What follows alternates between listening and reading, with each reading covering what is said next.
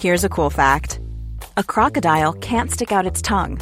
Another cool fact you can get short term health insurance for a month or just under a year in some states. United Healthcare short term insurance plans are designed for people who are between jobs, coming off their parents' plan, or turning a side hustle into a full time gig. Underwritten by Golden Rule Insurance Company, they offer flexible, budget friendly coverage with access to a nationwide network of doctors and hospitals. Get more cool facts about United Healthcare short term plans at uh1.com.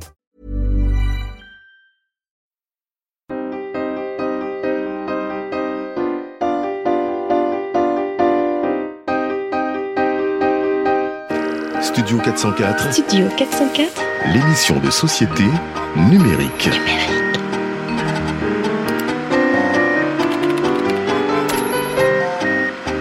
Studio 404 Présenté par l'âme UA. Bonjour et bienvenue à tous sur Studio 404, la deuxième saison, la S02 comme on dirait. Je suis ravi de vous accueillir en compagnie de mes quatre chroniqueurs. On est tout beau, tout bronzé. On enregistre depuis notre maison de campagne, euh, là-bas au loin, donc on est vraiment bien. Et on va parler ensemble de vacances et de rentrée, puisqu'on est au cœur de l'actu, avec mes quatre chroniqueurs préférés. Vous les connaissez un peu, mais j'aime bien quand ils se présentent. Donc euh, on va faire, on va faire un tour de table, ok? Ok ou pas? Ouais. J'ai entendu ouais. C'est Mélissa. Comment ça va, Mélissa? Salut. Alors Mélissa, donc tu es journaliste au nouvelops.com. Voilà. Et Je suis tu- toujours là. Voilà, t'es toujours là. Pourtant, euh, émission après émission, tu essaies de te faire virer, mais pourtant, Je suis encore là. malgré dans tes chroniques. campagne et je suis toujours salarié de cette entreprise. d'accord, très bien. Tu nous parleras de quoi euh, De comment s'organiser, mais je perds beaucoup de temps en fait à essayer de m'organiser sans vraiment y arriver. Ça va être un beau Il y a moment. trop d'outils sur internet. Ça va être un beau moment. À côté de toi, Daz. Tu es en Bonjour. CDI, Daz? Pardon Tu es en CDI Oui, Voilà. depuis 10 ans maintenant. Daz est en CDI dans une grande entreprise avec euh, des, voilà, une sorte de cogip. Et euh, il fait ça le jour, mais euh, secrètement la nuit, il, euh, il troll des gens sur Internet. Très secrètement. ouais. Ouais, enfin très secrètement. Mais bon, toujours de manière soyeuse avec du Tout flow. le temps, tout le temps, il faut, il faut. sur Twitter et des sites euh, avec des, des victimes faciles, comme le journal de Geek. En face de toi, Bonjour, créature de Internet. c'est Fibre Tigre. C'est Fibre Tigre. Comment ça va Fibre Tigre? Ça va, je tweet, je blog, je suis heureux. Oui, et puis t'as plein de projets en plus en cours, ouais, on voit. Ouais, ouais, ouais. euh, Enfin, on en parlera peut-être euh, dans d'autres contextes, mais aujourd'hui, on va parler de code, code informatique. Ça va être super. Je voulais te faire la blague sur Call of Duty, mais on l'avait déjà faite. Ouais. Donc, que du, que du code. Dans un monde parallèle, on l'a déjà fait. voilà, dans un monde parallèle, on l'a déjà faite. Et enfin, à côté de toi, le l'homme euh, malicieux, l'homme de la publicité, l'homme du marketing. La malice. Voilà. Sylvain, comment ça va? Tu travailles dans une grande régie pub d'un grand groupe ouais, ouais, français. Ouais, mort. Ça va très bien. euh, Mais pour faire croire que t'étais encore jeune et fou, t'es parti en camping-car cet été, c'est ça? Exactement. T'es un gitan des autoroutes de l'information. Et tu vas nous parler de quoi du coup? Ça va parler de bah, vacances? Je vais vous parler de vacances et je vais vous parler de cartes postales. Oh, ça va être beau. On se retrouve tout de suite. Sujet numéro 1. Instagram, Ce tueur de cartes postales. Et c'est parti donc pour cette première émission de rentrée de Studio 404. Je voulais commencer par Mélissa, mais elle a deux gros nuggets dans la bouche qu'elle mange secrètement. Donc on va l'épargner. Non, non, non. parti. Allez, on a une émission donc qui a quasiment deux thématiques, c'est les vacances et la rentrée. Et donc on va commencer par nos sujets vacances. Et pour commencer par nos sujets vacances, on va commencer par celui qui a vécu des vacances de l'extrême en camping-car, enfin en camionnette, et qui du coup s'est mis à réfléchir sur la notion de carte postale. C'est Sylvain. Tout à fait. Et aussi sur le sens de la vie. Oh là là. Mais, mais, mais je vais vous parler de. Ouais, bien sûr. Est-ce qu'il y aura une imitation de carte postale ou pas, Sylvain? Écoute, écoute, euh, ce sera la surprise. Eh ben, écoute. Il va y avoir une imitation. Alors pourquoi pourquoi tu nous parles de carte postale dans une émission de société numérique? Eh ben parce que euh, j'entends toujours à droite à gauche que euh, Internet a tué la carte postale comme Internet a tué l'industrie musicale et les CD et les vinyles, etc. Alors moi je me suis posé la question pour savoir si c'était vrai. Et euh, je me suis mis en situation. D'ailleurs, vous, si vous êtes une- personne qui est normalement constituée, euh, il y a de fortes chances que vous soyez inscrit sur un ou deux ou voire trois réseaux sociaux. En tout cas, j'espère pour vous, si vous avez envie d'avoir des amis. et Parce des que, ennemis Parce que Internet a tué la, vie sociale dans la vraie vie aussi, ça vous le savez. Et euh, il y a de grandes chances également que vous soyez parti en vacances au mois de juillet ou au mois d'août. Alors je juge pas vos destinations, c'est pas du tout mon style. Hein. Barcelone ou Touquet, je respecte. D'ailleurs, je, je passe une spéciale dédicace à un camarade de classe qui, du CP au CM2, quand on devait rendre la rédaction de, de post-vacances euh, à l'école, euh, la sienne avait toujours comme titre Le Carnaval de Dunkerque. Ça c'est dur. je comprenais pas trop sa vie à ce homme-là, mais bon. C'est comme ça qu'on fait des psychopathes. Exactement. Donc si vous remplacez ces deux conditions, vacances et réseaux sociaux, euh, j'ai un message pour vous. Les vendeurs de cartes postales vous détestent. Pourquoi Devinez comment il a arrêté de fumer en trois jours. Euh, non, vous, euh, en fait, vous provoquez la grogne des vendeurs de cartes postales et la prise d'otage euh, des buralistes. Euh, et en fait, je vais citer un mec qui s'appelle m.gh que j'ai trouvé sur internet, qui est un professionnel du tourisme, des brochures et des cartes postales. Et euh, suite à une étude, il s'est exprimé en mai, et il nous expliquait. je sais pas, je sais pas encore quel accent je vais prendre. Je vais décider dans la seconde qui suit. Hein, je dirais un, un accent euh, irlandais. Irlandais, ça va ça va peut-être un accent du sud-ouest. Eh, eh, Il serait temps qu'une étude sérieuse soit menée concernant les ravages économiques, sociaux et financiers que provoque Internet. Et il interrogeait les répercussions sociales telles que le chômage des facteurs. Oula. Ça, c'est, ça, c'est une histoire vraie. C'est une histoire vraie. Donc Internet a tué le, les, Les facteurs. Les facteurs. Et les castors. Ça, ça. En même temps, euh, les chiffres lui donnent raison. Hein. Selon une étude euh, qui était menée par un euh, comparateur de billets d'avion qui s'appelle Ouais. Skyscanner, euh, une personne sur 16 enverrait encore des cartes postales, alors qu'une personne sur 4 utilise Facebook pour parler de ses vacances. C'est éloquent. Et j'ai envie de dire putain de génération Y, quoi. Faites chier, quoi. Mais, mais, mais, j'ai aussi le témoignage de Chantal et Philippe Capel, qui sont vendeurs au Touquet et qui livrent euh, à la Voix du Nord un autre son de cloche. Tu fais Chantal et Michel là ou pas? Euh, Attention, attention. ça fait penser à. Jackie et Michel, c'est intéressant. c'est Chantal et Philippe. Ah Les gens achètent par dizaines. On écoule tous nos stocks. Le Touquet, c'est pas du tout ça. Donc, on écoule tous nos stocks. Ce qu'on vend le plus, c'est les cartes érotiques et celles où il y a des chats. Et là, j'ai envie de vous Bah. dire, putain de génération Y, deux fois. Mais co- Internet. C'est comme sur Internet. Des chats et des boobs Exactement. Et ça, c'est histoire vraie, hein. c'est du vrai verbatim, j'invente rien. moi. Ah ouais, du Donc- vrai journalisme. On peut quand même noter certaines pratiques qui sont intéressantes. Il y a un monsieur qui s'appelle Quentin Laurent, qui a euh, 22 ans, un jeune et débonnaire euh, diplômé d'une école de commerce du Sud-Ouest, et qui a lancé un site qui s'appelle Timbreos. Timbre et os. Timbreos. Vous avez pas le droit de rire. non, mais même si on est en 2013, on ne juge pas, ok? On juge pas les, les noms de start-up en hausse. Timbre et os. C'est un, c'est un site qui permet d'envoyer sa propre photo de vacances.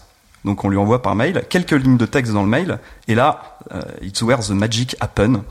Quentin imprime la carte dans son appart et sur son imprimante et l'envoie à votre place. Hein? Mais pourquoi? C'est sa start-up. Je déconne pas. Je Alors- déconne pas. Le type est super chaud. Il explique que ce qu'il préfère dans sa start-up, c'est le côté créatif. Donc lui, lui c'est vraiment le signe que la carte postale est morte. Ouais, c'est que là, il danse sur un cadavre. C'est surtout que la, la, la créativité et le- et l'innovation en France est morte aussi. Je Mais- crois. Alors moi je dis stop. Je dis stop. Arrêtez tous d'être idiots. Une carte postale, c'est pas une habitude de consommation qui va être remplacée comme Internet, comme a pu l'être le CD. Parce que le mec qui envoie des cartes postales, c'est pas euh, ce connard de hipster qui collectionne les vinyles. Ça a rien à voir. La carte postale, c'est un rituel de vacances. On le fait une fois par an. Et euh, en fait, on le fait dès qu'on est gamin. C'est euh, la colonie, les grands-parents qui nous disent ça fait plaisir à vos parents, etc. Ou on le fait avec les potes pour rigoler. Et on peut, on peut pas remplacer cette pratique tellement elle est kitsch, je pense. Euh, et j'en veux pour preuve la gueule des cartes postales. En 30 ans, ça a pas bougé. Elles sont toujours aussi moches. C'est toujours les mêmes. Et si les mecs se sentaient menacés, ils auraient essayé de faire des trucs un peu plus classe. Et d'ailleurs, pour conclure, je pense que si Skyscanner avait fait son étude il y a 30 ans, il se serait rendu compte qu'il y a toujours une, une personne sur 16 pour envoyer des cartes postales, tout simplement parce que c'est un gros truc de beauf. Mépris. C'est Le tout. mépris. Condescendance. Bah, beauf, mais hipster aussi, parce que je- Bah, c'est la même peu- chose. C'est un peu la classe. C'est la même chose. euh, Bah, au beau geste. non, mais sur- surtout du coup, ce qui est intéressant, c'est que les gens racontent encore plus leur vie qu'avant. En fait, Euh, la carte postale a été remplacée, comme tu dis, par Facebook et par Instagram. Bah, c'est pas pareil en fait, parce que la carte postale, tu l'envoies à une personne, Facebook, tu diffuses à tous tes amis. Mais, mais la carte postale, ça servait à dire, eh, je suis là, je pense à toi. Mais c'est vrai que là, le- les réseaux sociaux, c'est un peu le message inverse, du coup. C'est regardez-moi, Oui, je pense à moi. je belle. pense à moi. Je pense beaucoup à moi. Est-ce que, est-ce que vous autres, euh, Mélissa, Daz, euh, Fibre, est-ce que vous avez envoyé des cartes postales cet été ou est-ce que vous étiez plutôt du genre à envoyer vos pieds sur Instagram et, Enfin, vos cuisses maintenant, parce que c'est la mode. Euh, Moi, j'ai pris plus de trucs sur Instagram, ouais. De toute façon, j'envoyais pas de carte postale, même quand euh, il fallait en envoyer. Donc, zéro euh, carte, beaucoup d'Instagram. Mais ce qui est fou, c'est que c'est cette nostalgie un petit peu rétro de la carte postale. Mais si la carte postale doit disparaître, euh, enfin, je veux dire, qui va pleurer? Je veux dire, c'est vraiment. euh, Mais C'est tellement une surprise la carte postale, c'est génial. Ah, Quand donc, tu reçois, tu fais, Mélissa, ah Mélissa, tu trouves quand même encore un intérêt à envoyer et recevoir des cartes postales? Ouais, alors j'en ai pas envoyé, désolé. Donc, Mélissa, Je je le fais. fais- je le Mélissa, fais tu trouves toujours un intérêt à recevoir des cartes postales. D'habitude, je le fais chaque année. Cette année, j'ai eu la flemme, mais je pars encore en vacances, donc c'est bon. euh, et j'ai fait Instagram, et en fait, je suis rentrée de vacances, j'ai vu les photos des gens, j'ai fait genre, oh putain, les salauds. Donc ça, euh, ça, par contre, c'est sur Instagram, c'est pas en carte postale. Non, pas, pas en carte postale, sur Instagram. Et là, j'ai compris qu'en fait, poster des photos de mer, c'est vraiment dur. vraiment dur. C'est vraiment de dur. faire, les gens. C'est vrai. hein. Dans le, dans le, dans le rapport là de, de Sylvain, Mhm. Euh, il, il explique bien Fibre. que les meilleures ventes, c'est les chatons et les semi-érotiques. euh, Un semi-érotique kitsch, ouais. Voilà, donc on est vraiment dans, dans le mauvais goût. Et euh, la- la disparition progressive de la carte postale, c'est quand même un- une amélioration du confort graphique. euh, graphique, quoi. Tu vois, je veux dire, parce que quand Mais non, parce que sur- bureau, mais non, parce sur- mais le geste, tu le perds, quoi. Mais non, que sur Instagram, quand les gens envoient leurs photos de vacances, parce qu'on on parle aussi beaucoup d'Instagram, du coup, qui, qui est un des rares réseaux sociaux qui explose durant l'été par rapport aux autres, euh, les gens envoient, euh, continuent à envoyer des photos de chatons, ou des photos d'eux un peu à leur avantage, euh, avec un petit non, bronzage, un petit corps huilé au monoeil. Le but d'Instagram, c'est d'avoir des likes, comme euh, d'avoir des petits cœurs. C'est-à-dire que même en été, ça change pas. Et, et, Non. et on va essayer de faire une photo un petit peu belle. Déjà parce que Instagram éduque en permanence à ce que, la, à ce que les photos soient belles. Et on va essayer de faire une photo belle pour avoir des likes. Là, c'est un autre sujet. C'est est-ce qu'Instagram rend les photos plus belles ou, ou pas Donc toi, alors toi, Daz, par rapport à Instagram, t'as as consommé un peu. On a vu Oui, quelques petites oui. photos de ta fille comme ça au Ouais, détour de. Elle est trop mignonne. J'ai regardé, regardé. si Tranquillou, plaît. tranquillou, mais euh, ouais, ouais, enfin, effectivement, j'ai eu euh, cette frustration parce que je suis parti donc il y a deux semaines. Et donc pendant tout le mois de juillet, j'ai eu la frustration de voir les photos de vacances des, des gens sur Instagram et j'ai trouvé ça insupportable en fait. C'est horrible. Donc une fois que je suis parti, je me suis dit je vais le faire aussi. C'est ça. En plus, les gens se vengent les uns les autres. revanche euh, que Donc, ouais. C'est horrible. C'est-à-dire, parce que là, on revient aussi sur une- une- un article qui a fait un peu de bruit cet été à propos d'Instagram, qui expliquait que justement Instagram, spécialement en vacances, exacerbait un peu le- l'inflation sociale des uns par rapport aux autres. c'est que ouais. tu vois quelqu'un qui boit un mai tai euh, au bord d'une plage en Thaïlande, forcément, tu te sens obligé de montrer un coucher de soleil qui est mieux, et puis euh, la destination T. C'est l'émulation. Et donc, j'ai l'impression que vous êtes tous d'accord sur le fait que ces sortes de cartes postales virtuelles que vous avez reçues cet été, malgré vous ou pas, enfin dans votre flux, étaient, euh, En fait, finalement quasiment anxiogènes en fait. voilà, ça mettait une on- pression. la carte postale, tu la reçois, ça te fait plaisir. Les photos Instagram, en fait, euh, Mm. tu scrolles ton feed et tu vois les photos de vacances de tout le monde. Quoi. Bah, ça dépend. Si- t'aimes la personne en question, quand tu vois qu'il prend du plaisir, moi- enfin moi ça m'a ça m'a Tu peux pas aimer tout le monde, euh, Fibre. tu- Ah, S'il est loin Déjà, et toi, que la photo est originale, à la limite, quoi. Il y, a des, il y a autour de la table, il y a certaines personnes qui ont fait de très belles vacances. Ben moi, quand j'ai vu leurs photos, j'étais T'es vraiment content. très content. Voilà. Oui, mais là, je parle des randoms sur, euh, sur Instagram. Bah, et- Fibre, et- Fibre, il a- il a les plus connais d'empathie. pas, ils sont- Toi, toi, Sylvain, qui a envoyé des cartes postales écrites, t'as quand même fait un peu de, Je t'as un fais- peu joué le jeu d'Instagram Je quand fais même. énormément d'Instagram, mais pour moi, Instagram, c'est pas la carte postale 2.0 non plus. Snapchat, peut-être. Ah. Parce que Snapchat, c'est euh, une petite intention que tu destines à quelqu'un en particulier. Mais ça s'autodétruit. Et C'est un ça, peu genre. ça ah, j'ai un peu s'autodétruit honte alors que la carte postale, tu la, tu la colles sur ton frigo euh, Ouais. pendant, pendant Mais quelques aujourd'hui- Ah, donc, Snapchat serait peut-être une comparaison plus pertinente pour, Pour moi, parler c'est plus de. pertinent, ouais. Mais il y a pas parce qu'en l'objet plus, physique, en plus tu le reçois, donc tu, ouais, t'as pas l'objet physique, mais t'as l'impression que c'est une attention qui t'est réservée parce que tu sais pas si la personne l'a envoyé à 10 ou juste à toi. Aujourd'hui, sur un réseau social, pour finir. investir du temps pour une seule personne, c'est vraiment un luxe énorme. C'est-à-dire, euh, la personne doit être est particulièrement ouais. considérée. C'est une target. c'est d'autant mieux. C'est une target. Tout est drague. Tout est drague. Merci, Mélissa. F, Allez, première FAQ de cette émission avec euh, des questions qui nous ont été posées euh, sur notre hotline, qu'on appelle aussi euh, Twitter, avec une question de Fred A qui nous demande Studio 404, qu'est-ce qui me prouve que vous n'êtes pas des bots? Je pense que Fred A, c'est un petit peu Jean-Marie Bigard ou Mathieu Kassovitz, il est un peu conspirationniste. Alors, Sylvain, es-tu un bot, Sylvain Euh, je sais plus ce que c'est le test de Turing. euh, Fibre nous le dira, je crois, pour savoir si on est si on est en face d'une intelligence artificielle. Euh... Peux-tu faire mal à un homme? Oui. Bon, ça va, t'es pas, t'es, t'es- t'es humain, t'es pas un robot. J'ai j'ai vu ce moment. Fibre, toi, on a- il y a un vrai doute sur Fibre, parce qu'on sait juste- pas si c'est une créature synthétique ou pas. Twitter, c'est pas possible de le dire. Alors, mini euh, parenthèse d'une minute pour expliquer ce que c'est que le test de Ah non, on Turing. n'a pas le temps. C'est très simple. Vous avez, FAQ. vous avez une pièce avec un être humain, une pièce avec l'intelligence artificielle. Une tierce personne pose 10 questions sur un bout de papier. Les deux personnes répondent. Et juste en regardant les réponses, la tierce personne doit pouvoir dire qui est l'humain, qui est le, le robot. Si elle n'arrive pas à le dire, le test de Turing est, est réussi. C'est-à-dire que le robot est vraiment vivant. Et euh, aucun robot n'a réussi le test de Turing à ce jour. Voilà. Et toi, tu l'as réussi le test de Turing, toi? Oui, je pense quand même. Ah ouais. T'es presque humain. C'est, c'est vraiment notre rôle le plus sophistiqué de l'émission, euh, Fibre. Daz, toi, es-tu un, es-tu un bot Ou juste un troll Bah, le fait qu'on prenne le temps de répondre à cette question idiote euh, devrait donner la C'est un réponse. humain sans cœur. Il a un snobisme, donc c'est un humain. Il est vénère. Bon, Mélissa, t'es, t'es une botette Bah non. T'es une geekette J'ai le nom de mon entreprise dans le bio de mon compte Twitter. Donc Et alors, peut-être que ton Mais, euh, entreprise fait écrire des bots Ça, ça, c'est, le futur ton métier, Mon je te entreprise a une charte, donc je pense que je suis un vrai humain. On l'appelle la charte. Hashtag la charte. Ok, tu peux te rassurer, Freda, nous sommes que des humains faits de, de chair et de conscience. sujet numéro 2. Les jeux de société Font tablette rase.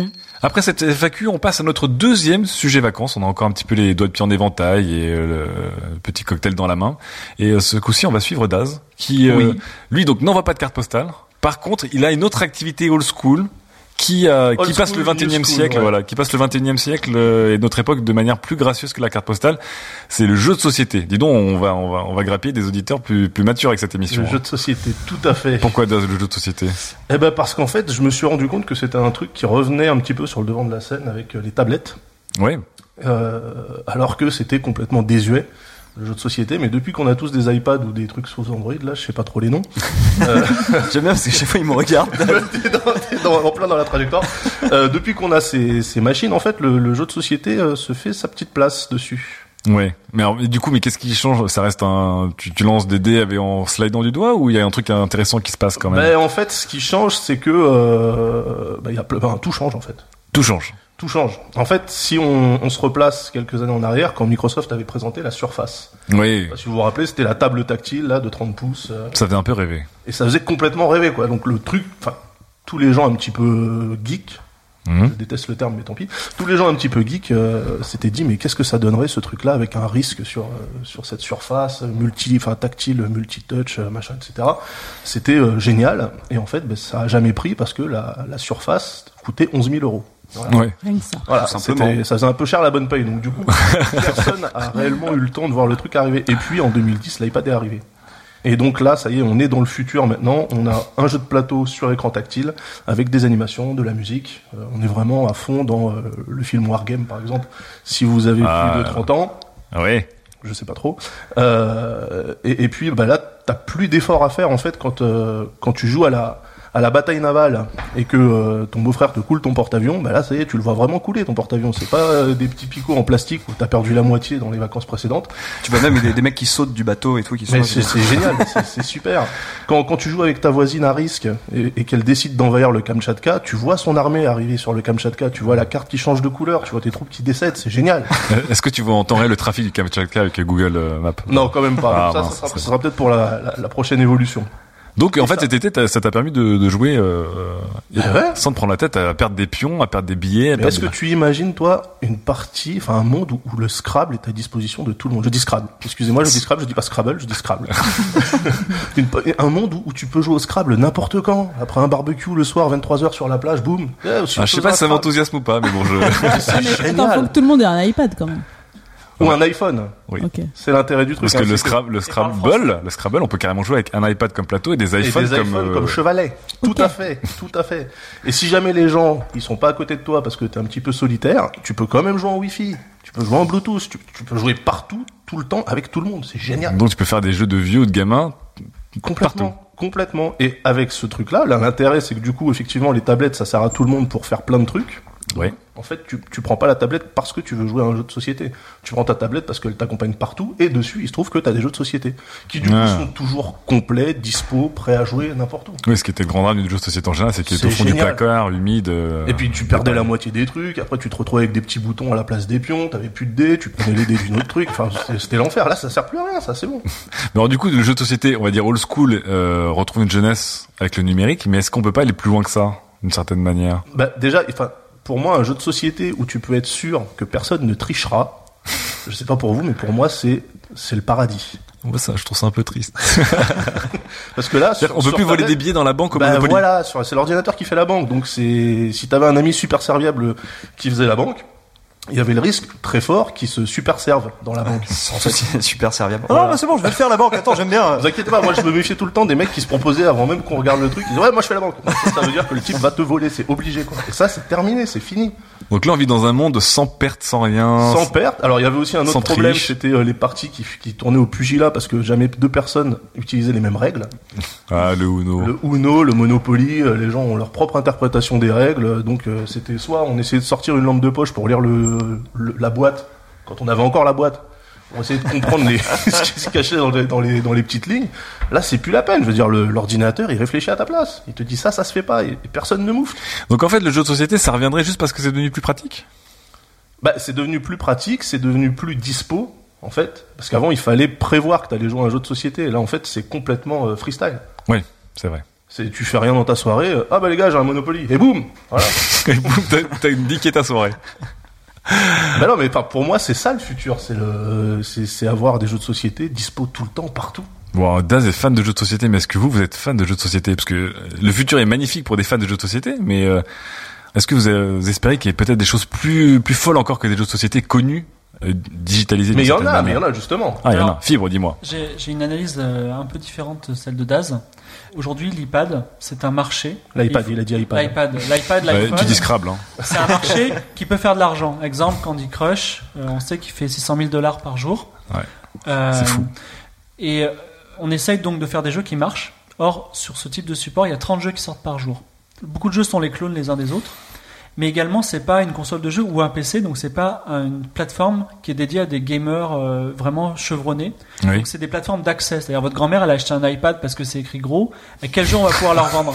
Et quel jeu on va pouvoir vendre à cette Un personne-là Scrabble. Eh ben ouais, un Monopoly, un Scrabble, un Risk. Parce que c'est Voilà. des jeux qu'ils connaissent déjà. Et donc c'est Mm. pour ça que ces jeux cartonnent. Pourquoi? Parce qu'en fait, tout simplement, c'est un, marché d'accès comme l'a été la Wii euh, à la génération de précédente. Donc, et puis comme je dis c'est aussi plus pratique. Et comme dit Daz, c'est aussi plus ouais, pratique.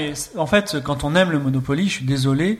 Euh, Monopoly, Non. justement, il y a cet avec aspect- les billets en Dans papier. tous les jeux de société, il y a un aspect Non. chaotique Non. et je te planque les billets dessous et je vais les cacher partout dans Non, ça c'est voilà, ça c'est parce que hein. toi t'es un escroc, mais Non, mais attends, mais si tu veux jouer avec des nazis, tu vas en Allemagne.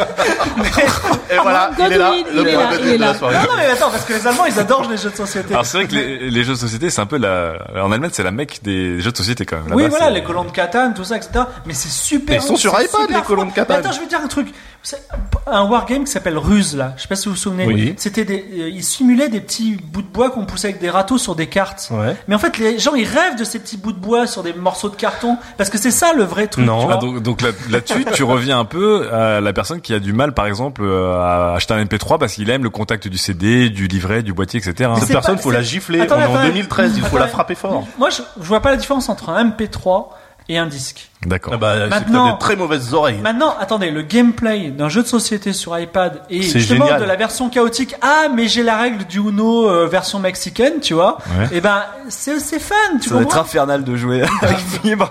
Non, surtout avec vous deux, avec les fibres Non, mais non, mais justement, moi, je, enfin, pour moi, les gens qui ont les, des, qui sont réticents par rapport à ce support-là, donc les jeux de société sur tablette, c'est les mêmes personnes qui disent oui, mais moi, je ne peux pas lire si je ne touche pas le livre dans ma main. On s'en branle. On s'en branle. On est en 2013. Vis avec ton temps, mon Mais ami. attends, alors, euh, je vais te dire un truc. Les échecs. les échecs. les échecs, vous commencez avec des beaux petits pions très jolis. Puis après, vous jouez avec des pions un peu plus abstraits. Et puis à la fin, les mêmes, les grands maîtres, ils arrivent à jouer dans leur tête. Ouais. Eh bien, le risque où tu vois les troupes qui arrivent sur le Kamchatka et qui, qui... Mais, ouais, mais le joueur de risque, il en a rien à branler. Je veux dire, il veut pas de ces petites a- C'est animations. animé, euh, c'est animé, c'est Non, mais- super sympa. Alors attendez, Moi, Sylvain, moi, juge fibre- de paix. Fibre, quand je joue à risque, euh, je suis pas comme euh, Kasparov. Hein. je suis pas en train de te dire. Alors j'enveille le Kamchatka en D5 E8. tu vois Moi, j'aime. Moi, s'il y a des animations en plus, ça m'éclate. Bah, s'ils ont mis le plateau, c'est pour qu'on le regarde à la base, euh, Fibre Tigre. Mais Et puis en plus, c'est tellement long à mettre en place une partie de risque, euh, de mettre le plateau, d'expliquer la règle aux mecs qui savent Il pas faut jouer, placer etc. ses pions, ses machins. Alors sur un iPad, j'ai jamais joué, hein, mais j'imagine en 12 que tu te fais guider, quoi. Ouais. Donc, donc pour toi, Sylvain, le- la logistique d'un jeu de société, c'est un truc qui t'a toujours un peu en, en, embêté. Ben, en même temps, euh, ça fait partie, euh, ça fait partie du du du, Du charme. du, charme euh, du jeu de société. C'est que c'est toujours un mec qui arrive en soirée qui dit, hé les gars, euh, j'ai amené un Xeros 23. Tu vois, personne sait ce que c'est. Le mec va passer 4 heures à t'expliquer les règles.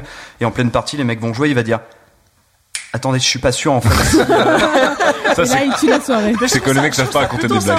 Bah, C'est vrai ça, qu'il y a- l'ambiance il y a un de petit jeu. charme à ça, mais bon, des fois, t'as juste envie de jouer et euh, et t'as juste. Mais non, mais parce de- que là, on a parlé, on a parlé de jeux que tout le monde connaît, comme le Monopoly, le Scrabble ou. Est-ce qu'il y, a- est-ce qu'il y a des jeux qui, qui se sont créés sur iPad ou pas, ou ça n'existe Bah, pas encore vraiment Il y a des jeux qui se sont créés, oui. Alors le problème, c'est que j'ai pas le catalogue en tête. Ouais. mais Je sais qu'il y a des jeux qui sont d'abord sortis sur iPad euh, et qui, qui utilisent des mécaniques qu'on connaît déjà sur d'autres jeux de plateau. Par Ouais. exemple, des clones de risque, t'en as une palanquée. Ouais. Il y en a qui ont transcendé le risque d'origine. Ah, ouais, carrément. Il y a un jeu qui s'appelle Conquest qui est euh, génial pour ça. Et qui en plus utilise la sortie télé. Donc tu peux afficher le plateau sur un écran 42 pouces. Ah, alors là, c'est même Ça, c'est cool, sur ouais. ta tablette et c'est génial, c'est génial comme truc. Donc là, Et c'est. ça, fibre optique peut pas comprendre. Et toi, Mélissa, qu'est-ce que t'en penses que t'as- tu les regardes euh, comme quand ils parlent de jeux vidéo, donc tu, Ah tu oui, manges mais tes vraiment. nuggets. C'est-à-dire euh, que moi, j'ai j'ai aucune appli de jeu sur mon iPhone. Et j'ai Mais- jamais quelqu'un qui m'a dit, Eh, Eh génial, j'ai mon iPad, t'as ton iPhone, viens on fait un Scrabble. Vraiment. Ah genre, bah tu ne connais pas la bonne personne. Ta vie est triste. Ta vie est triste. Même Ça veut un dire, je le Candy pas en version papier, mais non, mais en fait, Candy Crush, justement, j'ai un espèce d'effet de rejet, genre, je veux pas, tout le monde y Mais joue, Candy je veux Crush, pas. c'est autre chose, ouais. Mais alors, du coup, même dans ta jeunesse, y pas de mystère de Pékin, pas de... C'était Ah, Shaolin, le meurtrier. Si, mais les, les versions, euh, les versions hardcore, enfin, les versions physiques, disons. Sur Pas, pas, pas la version iPad où, des mystères de où genre, euh, t'as tout le truc qui te dit genre, eh, faites ci, faites ça, faites ci, faites Non ça. mais l'iPad ne te dit pas ça. Ouais, mais l'iPad, c'est trop sérieux, moi, j'aime bien le bordel. donc. Ok. Ah bah donc on a on a, on a Voilà. une team bordel, Voilà. on a une team La de team. Moyen-Orient, voilà. Un, un peu jour, faudra un que peu, vous hein. rentrer dans les- la- le rang des pays développés. Hein. Adaptez-vous, les gens. On Vous ira jouer ensemble, Daz. Toi Voilà. sur iPhone, moi sur Android. Ah Oh, oui, trop bien. cross-platform, forever. Hmm, quel beau programme. F, Deuxième FAQ de notre émission. J'espère que Daz sera positif sur ces questions. Wouhou, parce que ce soir il est. c'est N'importe quoi, je suis chapouin. vraiment- Allez, deuxième FAQ avec une question très simple de la part de Bastien BP. Candy Crush ou Angry Birds, choose your weapon. Alors on commence euh, par euh, toi, Mélissa, qui joue Angry Birds, j'ai l'impression. Je suis sur Instagram. Oh là là. Non, je- j'ai aucun jeu, je vous l'ai dit tout à l'heure sur, euh, sur mon iPhone. Bon, Et même le Game Center, il meurt sur ma dernière page de- d'iPhone. alors au hasard, juste, juste le nom le plus mignon pour qu'on ait un avis. C'est une FAQ. Candy Crush ou Angry Birds? Angry Birds. Allez, Angry Birds. Daz. Eh bien, à vrai dire, euh, je ne sais pas. Parce que je n'ai jamais joué à Candy Crush, je m'y refuse. Bienvenue dans la team. Donc ça serait Angry Birds par défaut, mais ça se trouve Candy Crush c'est très très bien. C'est très bien. Vu ouais. que même toi, l'âme, t'essaies de quémander des vies pour ta Grave. copine. Via Facebook et tout, c'est c'est Ah, dégueulasse. C'est pas, c'est pas Candy Crush, c'est ma meuf. Sylvain, Angry Birds ou Candy Crush Eh bien moi j'ai joué aux deux car je suis curieux. Il teste tout. Et aventureux. je teste tout et euh, je peux comprendre que Candy Crush soit addictif. Euh, mais je pense que C'est quand même une copie de Bejeweled. Ouais, ouais, un petit peu. C'est vraiment un truc de meuf. Bon, Angry Birds. c'est- Euh, Le point macho, le point macho. point Non, je, je préfère jouer à Angry Birds. Ouais, Voilà. c'est un truc de mec quand même. Envoyer des, des oiseaux sur Ouais. des cochons, c'est tellement plus euh, puis on- mal alpha. On peut, y- on peut y jouer avec le Leap Motion, ça c'est cool. c'est le seul, seul intérêt que j'ai trouvé.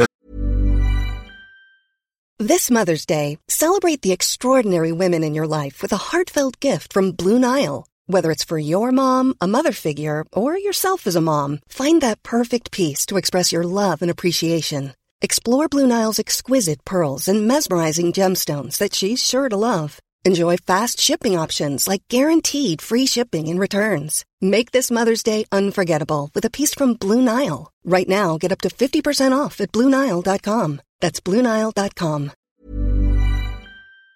Fibre.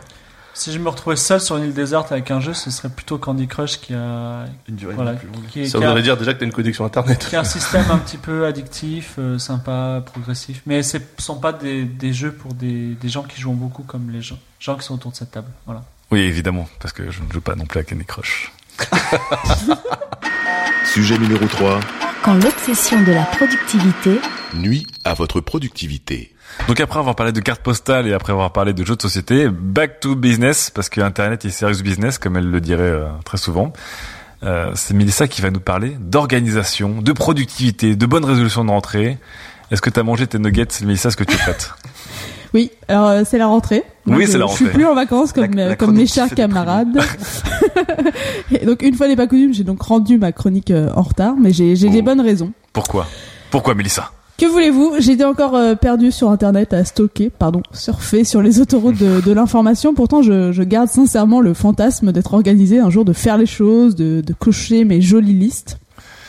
Mon Mais- gros problème étant que je consacre autant de temps à chercher comment être plus efficace sur Internet qu'à effectivement appliquer les règles que je trouve et les outils qu'on me conseille. Pareil, bien mieux. Cette semaine encore, C'est un drame. Ça, cette un semaine encore. Donc Oui. j'ouvrais le millième article intitulé Les 100 outils dont vous avez besoin pour être productif sur Internet. Déjà, qu'est-ce que je fous avec 100 outils Je veux dire, genre juste le temps que je les teste tous, j'aurais pas fini cette chronique quoi. Mon problème donc tient à la stratégie à mon avis marketing d'Apple, c'est-à-dire que je Ah, cherche c'est Apple est fautif. je Carrément. pense. Tout est la faute d'Apple. Pardon. je cherche le nouvel outil en fait parce que j'estime que c'est le nouveau qui va être le plus performant, mais c'est faux en fait. Parce que le temps que je passe à l'essayer m'empêche précisément d'avancer. Exemple. J'ai testé à peu près 10 applis de calendrier sur mon iPhone, dépensé environ 20 euros pour ne me servir finalement que du calendrier Apple, euh, Google pardon, Mais le calendrier Apple était très bien aussi. Non, il me fait chier. Gratuit donc. Et j'ai autant d'applis me permettant de faire des listes. Donc j'ai les- celles que j'ai testées qui sont le mieux, c'est Trello, celle d'Apple et Remember the Milk. Ok. Or, je continue à m'envoyer des mails avec des to-do list. Donc, en fait, j'en ai trois qui me servent à rien. Deux options pour l'appli iPhone, soit les racheter, développer et booster, ça a été le cas de Pocket qui était read it later Ouais. pour les articles qu'on avait envie de lire plus tard. Soit elle vieillit vite parce qu'elle a pas toutes les fonctionnalités de base d'une appli aujourd'hui et je l'ouvre plus jamais. Donc j'ai encore dû dépenser 30 euros aussi avant de découvrir Flipboard sur iPhone pour les flux RSS et c'était gratuit encore une fois. Tu m'aurais demandé, je te l'aurais dit direct. Ouais, mais on n'était pas potes à l'époque.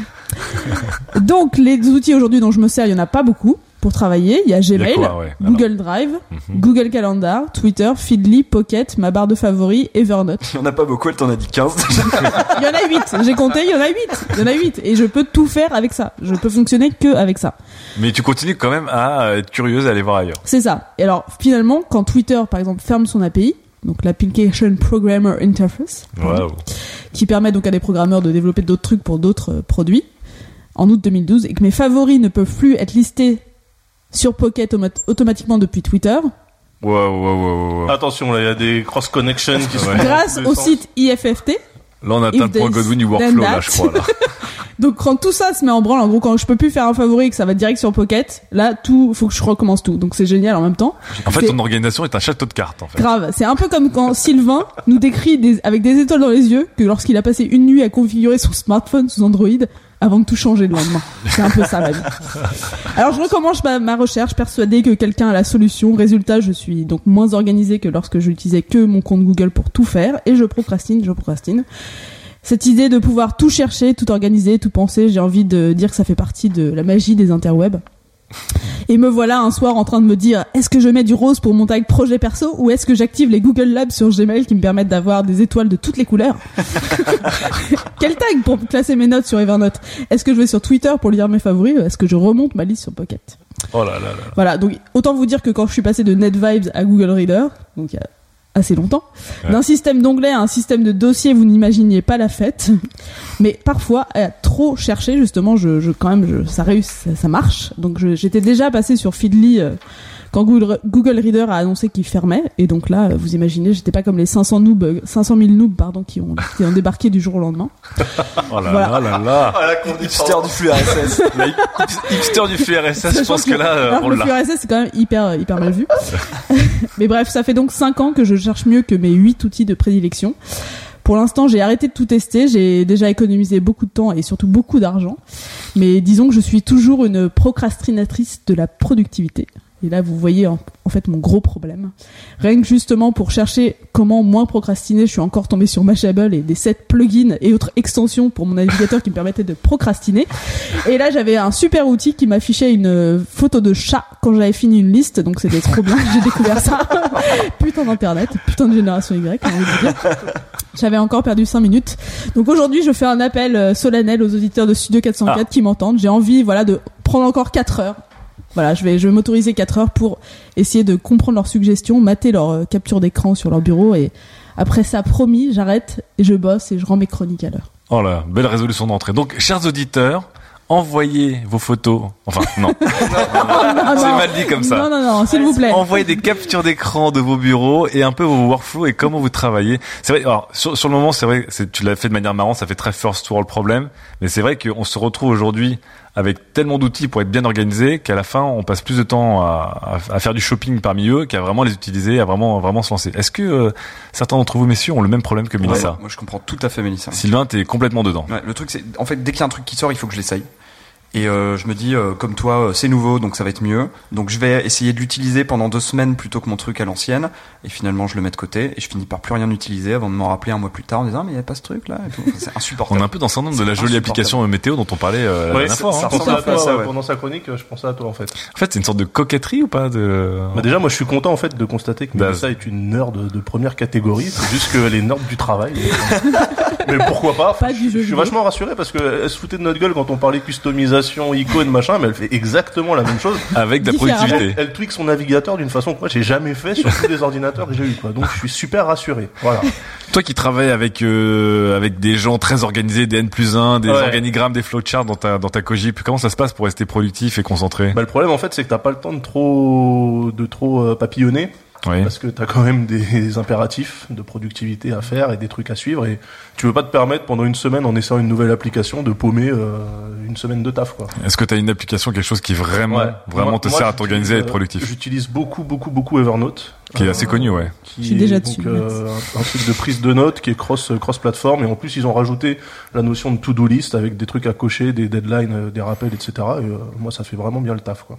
Ah, donc toi, toi Evernote, ça, fait- et tu t'y tiens. Euh, parce que travail. Ouais, et- mais contrairement à Melissa, tu t'y tiens. T'essaies Ouais, pas d'aller ouais, voir tous les. Je vois des nouveaux trucs et tout, mais euh, en, en général, au bout de 10 minutes, moi, je me rends compte que c'est du vent, quoi. On nous vend plus, non mais on nous vend plus des designs que. C'est pas un vieux singe qu'on apprend à faire là. Mais voilà, non mais parce que je l'ai fait, je l'ai fait pendant pendant super longtemps. En fait, j'ai essayé aussi de faire comme Mélissa, c'est-à-dire de trouver un truc qui euh, qui marchait bien. Le problème, c'est que le château de cartes pour moi, c'était l'ordinateur. Et si je changeais d'ordinateur, je changeais d'OS, tout le truc, enfin, ça remettait en cause tout le workflow. D'accord. Avec Evernote, vu que c'est cross-platform, tu l'as sur tablette, sur téléphone, sur ton PC, sur ton Mac, sur ce que tu veux. J'ai plus ce problème-là en fait. Je, je quitte la problématique hardware. Donc Daz, Daz est un Zen Master, lui. Il est, il est bien. Il est sur un Totalement. Toi, toi, Fibre, qui a beaucoup de projets en cours, qui fait plein de choses, qui a beaucoup d'identité. euh, Comment tu t'y retrouves? Alors déjà, Et surtout, moi, comment t'arrives à moi, produire le- autant de le choses? syndrome que- qui a été évoqué ce soir, je l'appelle le syndrome de la bibliothèque Linux. Ouais. J'ai souvent. non, Ça, mais- ça revient souvent un syndrome de la bibliothèque Linux. Hein. Oui, Alors que j'ai un Mac. hein. C'est quoi Non mais C'est-à-dire que tu vas. Parce que j'ai bossé avec des Linuxiens et je n'ai jamais arrivé, Je jamais arrivé à, à aboutir à des projets. Pourquoi? Parce qu'ils arrivent, ils avancent dans leur projet, ils arrivent à 80% de leur projet. Et il recompile Et le noyau. Et tout d'un coup, il y a une bibliothèque qui arrive et ah non, il faut tout refaire. Et le projet n'arrive jamais à terme. C'est, c'est voilà, c'est le paradoxe de Zénon. Mais euh, le, concernant le, le- l'organisation, j'utilise un seul outil, c'est Gmail. Ouais. Donc toi, toi, t'es team Gmail. Ouais, T'arrives à même- tout faire même avec. pour les rendez-vous, c'est-à-dire que je m'envoie un, un email à moi, Ouais. normé, qui, dont le sujet est attention, le 7 septembre à 15h, rendez-vous avec machin. Ce qui fait que comme ils sont normés, je peux les trier par ordre alphabétique. Et donc j'ai euh, mes ordres, euh, j'ai un ordre euh, chronologique qui se fait naturellement. Et voilà, et si j'utilise un moindre autre outil, j'oublie parce que je suis tout le temps devant T'as un iPhone ou pas? Oui, j'ai un iPhone. Tu sais que sur iPhone, en fait, quand il voit une date avec une heure dans un mail, il te crée un rendez-vous automatiquement. Mais who cares Je veux dire, euh, C'est pas mais- son mode de non, mais c'est vrai. fonctionnement. Non, mais ce que, ce que dit Fibre, euh, d'un bon écho à ce que dit Mélissa, c'est qu'à un moment, c'est bien de surtout ne pas changer en fait. Quitte, quitte à surexploiter un seul Quitte à outil. utiliser un client mail pour faire un truc qui est pas du tout prévu par le client Ah mail. moi je. Quitte à rajouter du trafic internet là où il ne devrait même pas y en avoir. Pour revenir à la métaphore sur euh, les bibliothèques euh, Linux Bravo. et, les- le, co- et le code, c'est souvent on dit euh, même si tu codes avec un langage de merde qui a 500 ans et que tu codes mal, l'important c'est que ça marche. Et moi ça marche très très bien. Ouais. Donc je, je- je m'en satisfais.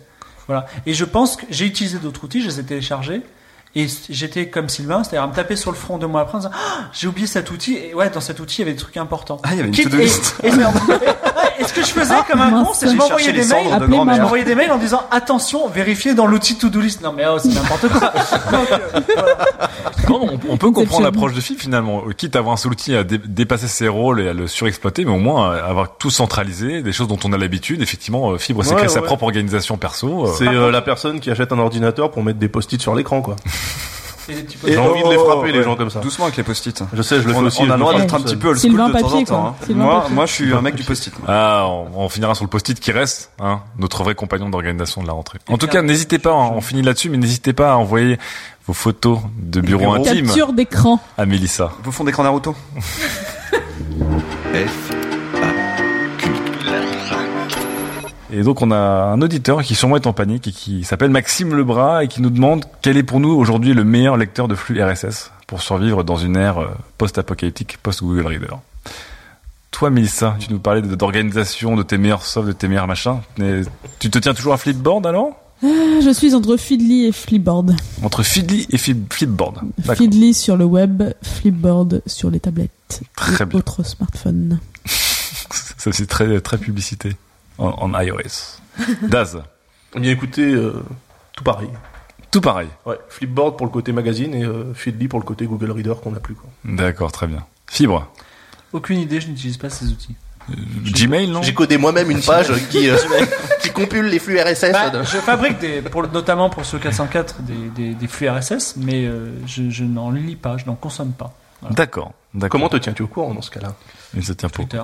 Ok, ça marche aussi. C'est une forme de flux Ouais, Effectivement, Twitter, ça peut être euh, considéré comme. Et toi, Sylvain? Je suis un très très gros consommateur des flux RSS, c'est à peu près la moitié de mon travail. Ouais. Et euh, je suis sur Feedly, mais c'est un non-choix, c'est un choix par défaut, parce que dans mon cœur, rien ne remplace, remplacera Google Reader, Mmh. et j'en veux énormément euh, à Google euh, d'avoir fermé ce service. T'as plus froid. Et ce n'est que le début. Il regarde un couteau. Franchement, je suis dégoûté. Je suis... Bon, alors on va dire en majorité Feedly euh, qui l'emporte. Je vous conseillerais aussi Newsblur que, euh, que j'utilise personnellement, qui est très Payant. intéressant, mais payant, Mm. mais très bien. Sujet numéro 4. Le code. Cette langue vivante qu'on devrait apprendre à l'école. Pendant que Melissa ouvre euh, les yeux pleins d'effroi son mail et voit les photos qu'on lui a envoyées de, de bureau intime, on va s'attaquer à la dernière chronique euh, de cette émission spéciale vacances, spéciale rentrée. Et donc ça va parler aussi un peu de rentrée. Mais là, c'est un adulte qui s'adresse à, à vous les enfants, la jeune génération, la génération Y de la génération Y. C'est Fibre qui vous demande de jouer à code. Oui, on va pas. Non, Oh, je l'ai eu. non, on va. Fibre Tigre, non, code. On va Pourquoi le parler code école et code informatique. Ah, code informatique. Alors c'est la rentrée. Bon moi à l'école, je m'y suis vachement ennuyé. L'histoire, la géographie, pff, plains vraiment les jeunes qui vont devoir se taper des centaines d'heures cette année pour apprendre en gros à arriver à l'heure. Euh, D'ailleurs, c'est une grande question qui met dans l'embarras tout le monde. Ce qu'on apprend à l'école, est-ce que ça sert vraiment dans la vraie vie serious business, celle où on doit payer les impôts? Ouais. En tout cas, il y a quelque chose que 90% des collégiens et des lycéens français, 90 c'est un petit chiffre par rapport à la réalité, Ouais. des collégiens et des lycéens français n'apprendront pas cette année, c'est coder informatiquement. Et ça, c'est très grave. Ah, Pourquoi c'est grave? C'est grave parce que pour la première fois dans l'histoire de l'humanité, qui n'a pas été très égalitaire ni démocratique jusqu'à présent, la possibilité de changer le monde tient dans la main de n'importe qui de suffisamment malin et pas de suffisamment riche, bien né ou violent. C'est bien violent. Ah ouais C'est pas si ça vient.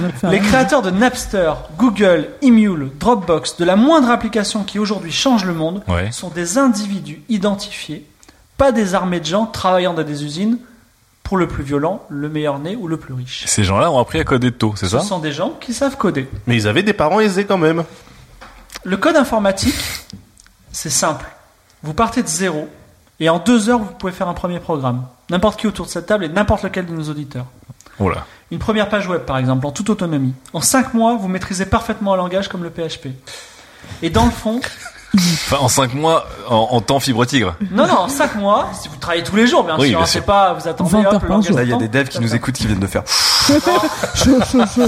Bah, bah non, non, justement, les devs, s'ils sont sérieux, ils seront d'accord avec moi. En 5 mois, ok. Il n'y a pas besoin d'avoir de formation en maths. C'est-à-dire, comme le dit Bill Gates dans une certaine vidéo, Ouais. besoin de faire des additions et des divisions et ça suffit. Et euh, personnellement, par, par exemple, là, je fabrique un jeu vidéo et je fais toute la partie maths, c'est-à-dire algorithmique un petit peu compliqué, mais je fais pas le code informatique. Le code informatique, c'est éc- écrire dans un certain langage des principes simples. On est plus proche de, de l'écriture avec de la syntaxe que des, que des maths. Parce que les gens euh, assimilent souvent le, le code à, à des sciences ou Voilà, des maths. c'est pas des sciences ni des maths. Alors, le code, je vous cache pas, c'est un peu chiant. C'est 5 mois à vous faire chier. Si, C'est bien parce que tu nous, avais, tu nous avais bien hypé là pendant, pendant Non, 5 mais minutes. C'est comme tout, c'est comme je vous dis, vous allez gagner euh, facile, 10 kilos de muscle en 5, 5 mois, ça va vous faire un peu chier pour le faire, mais vous allez y arriver. Et ce sont pas les gens qui savent coder, qui ont le pouvoir dans la main, qui vont vous dire ouais c'est facile euh, parce qu'eux ils gagnent de l'argent là-dessus, d'accord Ouais. Le code aujourd'hui, c'est le maillon opérationnel qui sépare l'idée de tiens et si je faisais un filtre Google News qui me donne que les bonnes nouvelles du produit fini. C'est-à-dire aujourd'hui Mhm. vous pouvez le fantasmer, mais si vous savez coder vous pouvez le faire Ah, pas mal.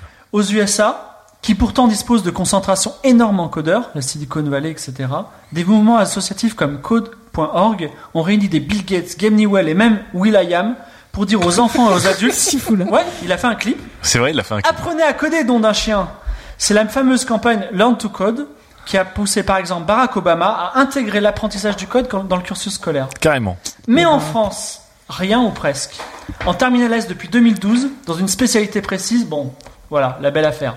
Donc il y a que eux qui ont, qui ont du code dans leur cursus, Oui, scolaire. il y a aussi certaines sections spécialisées, mais comme j'ai dit, c'est l'inférieur à 90%. D'accord. À titre personnel, je suis un diplômé ingénieur d'État, je l'ai été en 2001, donc équivalent Bac plus 5 master, dans une école non liée à l'informatique, mais ingénieur d'État, et je n'ai jamais fait de code dans l'école.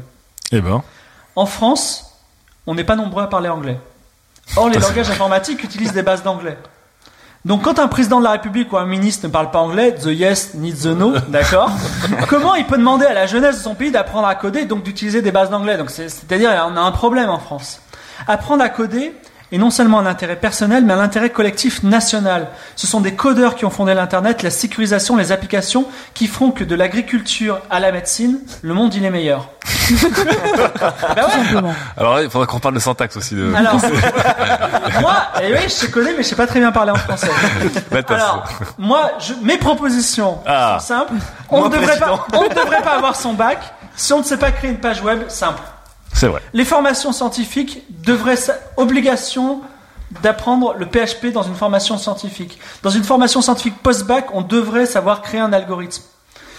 Donc, ok, vous pleurez à la télé, on ferme des usines sidérurgiques depuis, mais depuis 1995, 25% des emplois créés sont liés au numérique. ok Casseur de travailleurs. Il est en campagne. De parfums, de corps de métier, de coach de vie vous promettront devenez vraiment ce que vous voulez être. Si vous voulez vraiment acquérir une autonomie opérationnelle, française, si vous voulez contrôler, et comprendre le monde qui vous entoure plutôt que de le subir, façonnez-le, apprenez à coder. Oh Alors là, Bien, la, la foule se lève, l'armée, euh, l'armée marche bravo. euh, à ses pieds. Fibre tigre. Alors, si Très tu beau. me permets là. Alors Daz, tu, tu rebondir tout de suite Oui, sur ce oui, très oui. bel. Alors c'est un très bel appel quand même que Fibre dit. C'est assez très bel appel, mais en fait, Fibre a peut-être oublié que dans les années 80, il y a eu une initiative du ministère de l'Éducation nationale, puisque moi, j'en j'y ai, j'en ai bénéficié. Moi aussi. Oui. Voilà, on s'est tous retrouvés avec des TO770 et des Thomson MO5 à la con, avec des crayons optiques, à programmer des trucs en basique, enregistrés sur cassette. Voilà. Donc, je l'ai fait. on avance J'ai cramé code, c'est 170 millions d'années hein, en, Ouais, mais en aujourd'hui tant t'es que- dans l'informatique. à faire du basique. Ça ne m'a servi à que dalle. Oui, parce que c'était pas très suivi. C'était des sortes de formations un peu. euh, c'était pas effectivement comme si on, on Mais parce apprenait que ça- mais sur non, mais parce que simplement le langage qu'on nous apprenait à l'époque, c'est celui qui sert absolument plus à rien maintenant, c'est tout. Donc en fait, toi, tu, tu nous dis que bah, parce que une des une des postures de Fibre, quand même, c'est de dire le que problème, c'est que c'est pas figé le code. D'accord, parce que Voilà. Fibre disait qu'une certaine manière, c'était un peu l'espéranto d'aujourd'hui, c'est que le code c'était universel et que le PHP effectivement est quelque chose de, Non, de mondial. La, logique du code est universelle, Oui. le langage ne l'est pas. Bah, Donc, il y a comme aujourd'hui- des- Aujourd'hui, ça s'est normalisé. hein. Aujourd'hui, c'est vrai que la- la- l'argument de Daz est pertinent. Il, Il y a des- même il y a des langues mortes. Il Il, aurait même des pu, même pu parler des années 70. Le turbo Pascal, ouais, Pourquoi super. apprendre le Turbo COBOL Pascal, j'en ai ouais. fait. Non mais maintenant, mais maintenant ça a changé. Maintenant tout Ouais. est dérivé du C, tout est dérivé plus ou moins du HTML. Et si vous vous, mettez- si vous vous investissez aujourd'hui dans un langage pas obscur, eh ben vous vous êtes sûr que dans 20 ans ça vous servira Alors, encore. est-ce que, est-ce que du coup, on peut penser qu'il faudrait, euh, par exemple, remplacer le LV2 parce que, en gros, euh, plus personne ne se rappelle de l'allemand et l'espagnol au bout de 4 l'allemand, je ans. vois pas trop l'intérêt. Et de faire, et de faire une LV1 et que la LV2 soit du code, par exemple. Est-ce que c'est quelque chose qui vous paraît réaliste ou est-ce qu'on parle vraiment entre geeks? Mais euh, oui. Non, mais c'est, euh, enfin, c'est, Mélissa, t'as l'air, euh, non? c'est l'air- pour moi. si, l'air plutôt euh, pour Mélissa. Parce qu'en fait, il a fallu que j'aille aux États-Unis pour apprendre à faire des sites internet alors que j'étais dans une école de journalisme en France et que je voulais faire de- du journalisme web. Ouais. Et genre, jamais j'avais eu un cours de code dans une école de journalisme et genre, ils l'envisageaient même pas pour eux à l'époque. Eh bien, tu vois, si tu étais à Jussieu, Eu ton cours. Non. Si, car je Pas l'ai en eu. journalisme. Pas en journalisme. Ah bah. Et juste apprendre le HTML, ça m'a Ouais. juste permis de comprendre plein de trucs. Enfin, c'est une logique qui est tellement différente de ce qu'on apprend par ailleurs Ouais. que c'est en fait c'est juste pour le cerveau et la façon de cheminer des, des, des idées, des argumentations, bah c'est hyper intéressant. Ouais, c'est D'accord. la logique dont je parlais. Non mais arrêtez. Hein. Quoi, Sylvain? Oh là. Non mais Ah, le hater. déjà, déjà. Pour Parce que là, apprendre tout le le tout le monde a le plutôt d'accord. HTML, t'es allé aux États-Unis. Ouais, déjà, Ouais. c'est Un problème. Pas très écologique. moi, je suis allé à Jussieu. hein. Non, je suis pas allée spécialement pour ça et il se trouve que c'était un Mais c'est- cours mais où quand t'as on été aux apprenait à États-Unis. construire des sites internet où j'ai appris le HTML. Je suis pas allée aux États-Unis pour apprendre. Moi, c'était une option d'option. moi. Non mais moi, moi ça m'énerve toute cette hype autour de d'apprendre à coder etc. Parce que c'est un, c'est le comme nouveau langage c'est- universel Voilà, etc. c'est comme un gros truc aux ça aide États-Unis. vachement à Il y a un tout. vrai, il y a un vrai lobbying Il y a pour, le, euh, le maire de New York qui tweet euh, Hey, cette année j'apprends à coder sur Code Academy, faites comme moi. Ah, je me suis inscrit sur Code Le Academy. mec, le maire de New York, il a peut-être d'autres choses à foutre que d'apprendre à coder. Non mais on dit pas que tout le monde doit coder, mais juste que Non, mais au moins c'est un comprendre. bon cheminement de Non, pensée. mais je- au moins comprendre l'environnement dans lequel on vit. comment les machines marchent, il faut Voilà. comprendre euh, Il y a plein de gens qui savent pas comment, comment tout un fonctionne parce site qu'on est de, plus, fonctionne. de plus en plus dépendant des logiciels et des machines. Mais c'est aussi important de coder que de connaître comment un ordinateur fonctionne.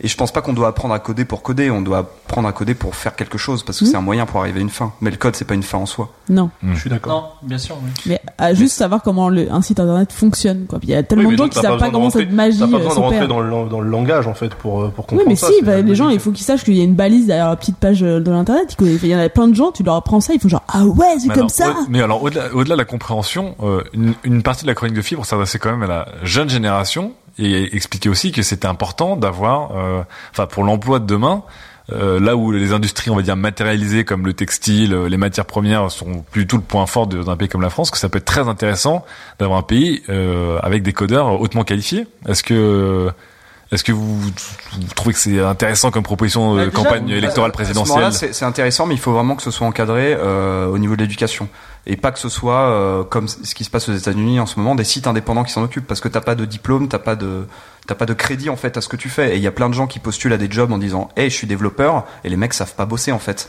Ah, Euh, donc et tu les- penses les que l'école est quand même importante au-delà du code, c'est qu'il y a, Ceci étant, développeur moment-là, faut informatique, embaucher des gens compétents. développeur informatique, euh, moins de 7% de chômage, salaire moyen de 3000 euros net par mois.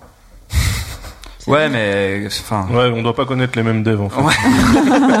Bon, c'est ingénieur informatique. Oui, voilà, déjà c'est mieux. Et- Voilà. Et, et pour moi, euh, t'as fait une grosse emphase sur le HTML et le PHP. Moi, j'ar- j'arrive pas à mettre en fait le HTML et le PHP au même niveau que. Non, mais j'aurais pu, par- parler de l'objectif C, effectivement. Ouais. Parce que, Mais euh, bon, après, on est, on est Internet, mais savoir, demain, tu as une idée, tu peux la coder en une soirée, parce que tu connais l'HTML et le PHP, tu as une liberté incroyable. Là, tu es, là, t'es un véritable entrepreneur. T'as pas à appeler ton pote qui sait coder, qui te le fera quand il aura le temps, tu vois. Et tu peux Mhm. vraiment faire comme tu veux et t'y consacrer autant que tu veux. Et c'est ça le, le véritable, c'est ça qui fait avancer le monde. C'est parce que des gens ont, sont, ont fait ça un soir, qui tout d'un coup, il y a eu Dropbox, voilà. Ouais, après, je suis pas sûr que tout le monde bien. soit à même de, enfin, ait des facilités ou ait une acquaintance avec le code. Ouais. Bah, plus t'en fais, plus t'es plus ça facile. Bah, je sais pas, c'est comme le bricolage, j'ai l'impression. ouais, ou la mécanique. Ouais. P- par exemple, je sais pas si vous connaissez le site TaskRabbit. Non. Qui est un, un site euh, américain en fait où tu peux t'inscrire pour réaliser des petites tâches que les gens ont pas envie de faire, sortir tes poubelles, promener ton chien. tu t'inscris et il y a plein de types au chômage qui se font euh, des petits sous comme ça toute la journée. Et la C'est de tâche, l'esclavage, la en fait. c'est un peu l'esclavage Vol- volontaire, c'est de la servitude volontaire. c'est Et, euh, start-up de l'esclavage. Une start-up de l'esclavage. Et la, la, la task numéro 1 sur TaskRabbit, c'est le montage de meubles Ikea. C'est-à-dire qu'il n'y a rien de plus simple que monter un meuble C'est Ikea faux, quand même. c'est faux. Il y a un mode d'emploi, manque toujours une tout s'auto-assemble et les mecs savent pas faire. Comment tu veux qu'il y ait des mecs qui apprennent à coder C'est quand C'est même peut-être beaucoup un plus site de compliqué. rencontre en fait. Aidez-moi mon On s'éloigne on CDI, s'éloigne euh, du sujet. Allez, on continue notre dernière émission de Studio 404 euh, spéciale réunion de parents d'élèves. Euh, on a très confiance dans, dans- dans nos enfants. Avec euh, cette toute dernière question euh, d'un de nos auditeurs, Vincent Dubois, qui nous demande pourquoi pas un direct avec réaction des auditeurs via Skype. Pourquoi Pourquoi Mais pourquoi? Ah, il veut, il veut. Et d'ailleurs, euh, je tiens à dire qu'il, euh, il- c'est une voix qui est parmi tant d'autres qui aimerait avoir des, des émissions ou plus live ou avec de la vidéo ou etc. Alors, ça vous dirait d'être euh, confronté en live avec des auditeurs ou vous voulez qu'on reste dans le confort de notre grand penthouse de campagne? On est déjà un peu en live avec notre réalisateur et sa compagne, notre magnifique voix. Et puis avec les, twi- les, Et dans les, les- tweetcams de films aussi. Oui. Ouais. Ce serait le gros bordel, un peu comme quand on joue Monopoly en vrai, pas sur un iPad. On joue en vrai, mais sur un iPad. Oh Je peux là. pas comprendre. C'est ça. Tu n'as ni l'un ni l'autre. Das, ferais-tu une émission en live via euh, Skype ou Twitch ou Tweetcam ou des choses comme ça ça, pourrait être rigolo. Le problème, en fait, c'est que bah, si on se met à prendre en compte les réactions des auditeurs, euh, les chroniques vont durer euh, 30 minutes chacune, quoi. Non, oui. Donc après, on aura une problématique de Et on va faire touche pas à mon poste. c'est- même. Faut faire la danse de l'épaule, c'est ça? Non, on n'en parlera pas de cette émission. Fibre On pourrait la faire en, en direct. La parce danse de En fait, euh, pour euh, passer dans les coulisses, euh, on, on, en- on fait, on fait pratiquement tout en une prise. Oui. Il y a, il y a un peu de montage grâce au talent de Gislain, mais donc ça pourrait se faire en direct. Néanmoins, en termes d'audience, le podcast, ça marche bien. Enfin, je veux dire, il y, aurait- il y a, il y moins de, il y a moins de contraintes pour l'auditeur Oui. que, ce soit en- que ce soit en Il faudra la faire en direct, disponible en différé. Sylvain, toi, tu voudrais euh, être face à ton public en Eh bien, live, écoute les yeux dans les Vincent, yeux euh, moi je te proposerais bien qu'on s'installe tous une GoPro sur la tête. Le problème c'est qu'entre chaque chronique on insulte nos auditeurs. Donc, euh, Daz en particulier. c'est un petit peu Mais arrêtez Non mais euh, à réfléchir. Ouais. Bon, ok, Vincent, on y pense, on y pense sérieusement. Peut-être pas Skype, peut-être Twitch, ça pourrait être sympathique. Studio 404, l'émission de société numérique. Et c'est sur cette dernière FAQ que nous nous quittons pour cette émission de rentrée, de retour de vacances ou de début de rentrée comme vous voulez. Ça nous a fait très plaisir de l'enregistrer. On espère que vous prendrez beaucoup de plaisir à nous écouter, à envoyer des photos à Mélissa, à proposer des cursus euh, à fibre et à défier euh, Daz au, Scrabble. Je veux bien des cartes postales. moi. Voilà, et évidemment, euh, Sylvain veut des cartes En postales, mais des cartes postales qui se dégradent comme Snapchat. Voilà, comme ça, il sera, content. En tout cas, nous on se retrouve très très vite avec un autre sujet qui, euh, on l'espère, vous ravira, parce qu'on parlera des adolescents. En tout cas, euh, bonne journée, bonne soirée, bonne écoute, et à très vite.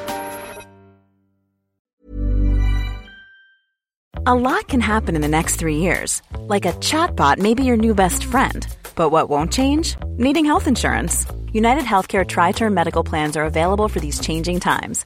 Underwritten by Golden Rule Insurance Company, they offer budget friendly, flexible coverage for people who are in between jobs or missed open enrollment. The plans last nearly three years in some states, with access to a nationwide network of doctors and hospitals. So for whatever tomorrow brings, United Healthcare Tri Term Medical Plans may be for you. Learn more at uh1.com.